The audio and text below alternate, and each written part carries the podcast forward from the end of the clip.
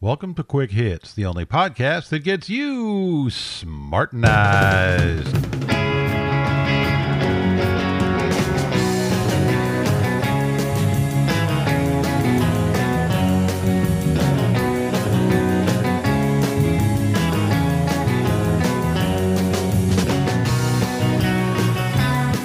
Today's episode Carter and the terrorists sitting in a tree.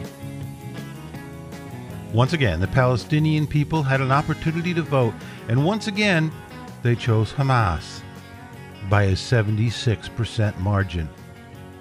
Hamas, of course, is the terrorist organization whose primary platform is to wipe Israel off the face of the earth.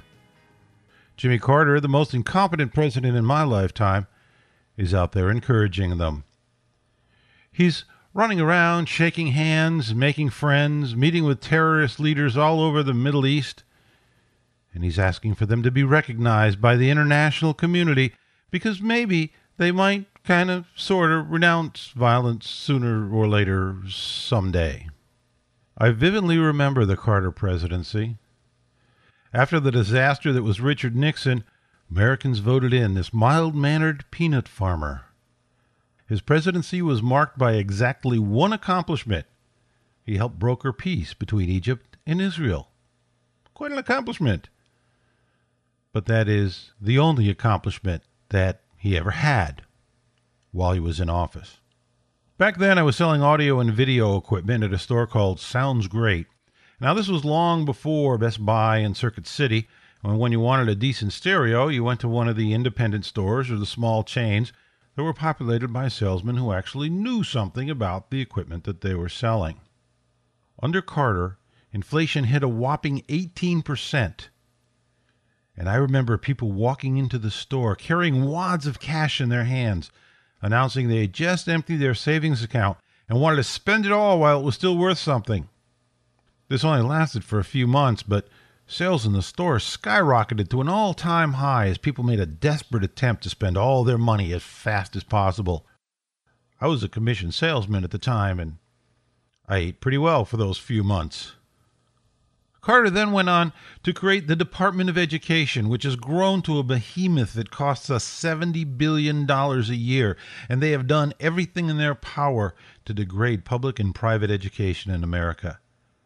Their Title IX Act, which says colleges must have girls' sports team to match any boys' sports teams, has completely destroyed college sports for many smaller schools. Their No Child Left Behind Act has done more to damage primary and secondary education in all of the nation's public schools than could even be imagined. Don't take my word for it. Ask any public school teacher about it. But if you do, make sure you've got at least an hour to spare. In 1979, there was an oil shortage, which most Americans believe was contrived, but it resulted in soaring prices and long lines at the gas stations. There were some states that made it so you could only buy on odd or even days depending on what your license plate ended with. Carter gave a speech that came to be known as his malaise speech, and he said this was the moral equivalent of war. And his plan was to surrender. He told us to lower our thermostats to 65 in the winter and raise them to 78 in the summer. He wore sweaters and encouraged us to do the same. And he, of course, created another government bureaucracy, the Department of Energy, because, you know, the answer to every problem is always more government bureaucracy. We laughed at him in his ridiculous sweaters which kind of points out how important personality is in a leader. If you can imagine if years and years before Kennedy had made the same request, or a few years later Reagan had said, This is what we need to do, people would have been running to the store to pick up some cardigans. But Carter, Carter was viewed as a ridiculous joke, and so his sweaters were considered pretty ridiculous too. When the people in Panama started making noise and getting itchy about the Panama Canal, which America had financed and was paying a hefty sum to Panama for every year, his solution again was to surrender and give it away. Just handed it over. But all of his incompetence might have been forgotten if it weren't for America getting one of the biggest slaps in the face that she ever got in her entire history. Fundamentalist Muslims in Iran toppled the Shah, who had been put there many years before by Americans, and replaced him with the Ayatollah Khomeini.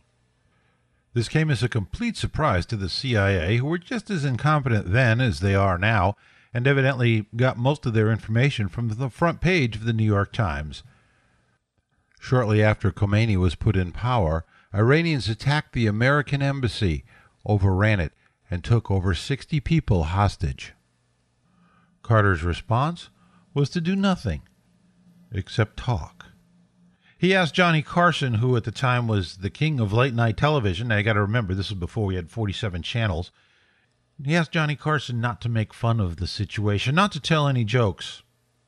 And I still remember a month later watching Johnny when Steve Martin broke the ice with an Ayatollah Khomeini joke. Our silliest comic was the first one to stand up to the tyrant. The days turned to weeks, and the weeks turned to months, and still Carter took no action. Some hostages were released early because of health problems that Iran couldn't deal with as they were returning to the Stone Age. But Carter's sole response was to promise he wouldn't leave the White House until everybody was returned.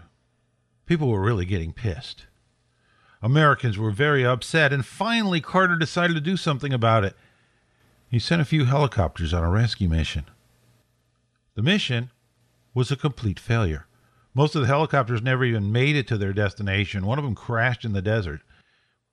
And Khomeini's popularity skyrocketed. The hostages never were released under his presidency. They spent 444 days being tortured and abused by Iranians, and their release wasn't negotiated until Ronald Reagan won the election. And the actual release took place just a few minutes after Ronnie took the oath of office. Iran knew better than to keep up their nonsense with Reagan in charge of the military. Imagine how different things would be now if Carter was in possession of testicles back then. He could have given Iran a very short time period to release the hostages, perhaps the week or so that it would have taken to get our military in place. And then, if they still refused, he could have gone in with the full might of the American military. They could have razed everything in their path on the way to the hostages. Imagine the aftermath of that. Oh, yeah, there'd be lots of moaning and protests and hand wringing and vilifying of the U.S., but more importantly, we would have sent a very important, unforgettable message to all nations, especially the Muslim countries don't fuck with us. Because if you do, the consequences are just too terrible. If he had done that, would 9 11 have happened? How about the reign of terror that led up to it? We'll never know because gutless Jimmy blew his chance. As Reagan began working on winning the Cold War, Carter shuffled off, and eventually started Habitat for Humanity, a very cool charity that helps low income people become homeowners without giving them handouts. For a decade or so, it looked like he might make up for being one of our worst presidents by being one of our best ex presidents. But now he's blown it again. Now, there's always been sort of a gentleman's agreement, an unwritten rule that past presidents, ex presidents, didn't criticize sitting presidents. It's kind of a just a, a courtesy, which Carter ignored.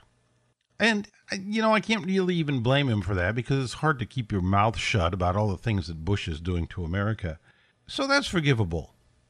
But now, now he's out there hobnobbing with terrorists. He's meeting their leaders. At one reception, he literally hugged and kissed one of them. He's even spewing their spew, referring to Israel as occupiers. This, then, is Carter's legacy. After kowtowing to terrorists while in office, now he's out there kissing them. This makes him something far worse than a pathetically incompetent president. He has now shown the world that he is a despicable human being. And that's it for this episode of the Quick Hits Podcast. If you've learned a little something, if you've changed your mind, or even if you can just understand a different point of view without necessarily agreeing with it, congratulations. You've been smartenized.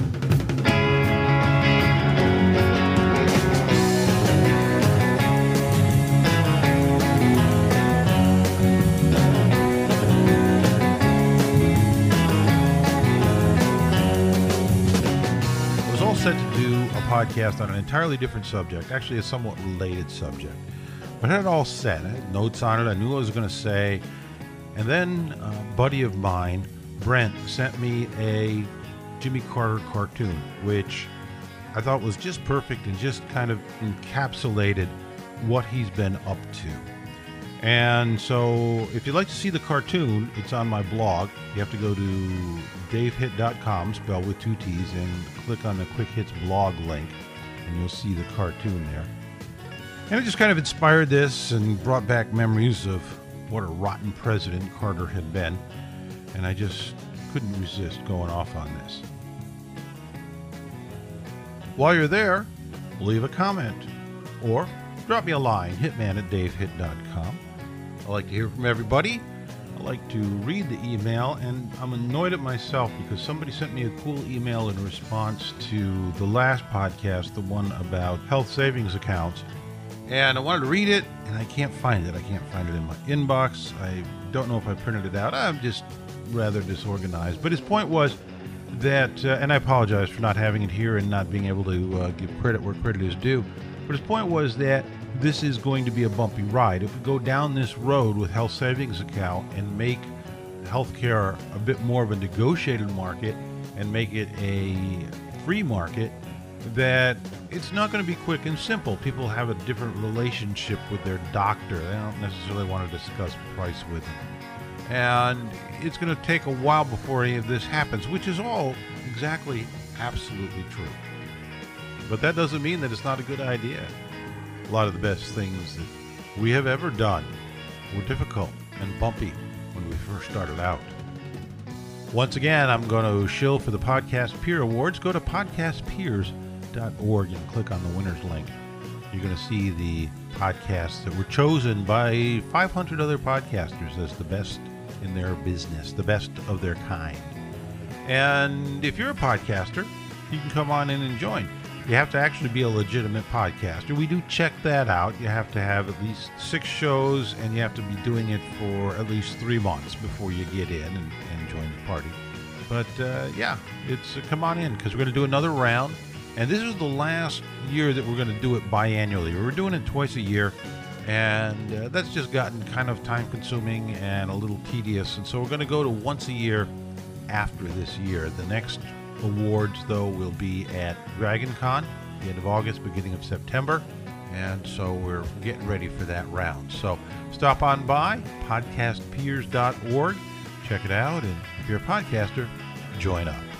And as always, never forget, my friends, that the Quick Hits podcast is little more than a journal of one man's opinion and therefore should not be taken too seriously.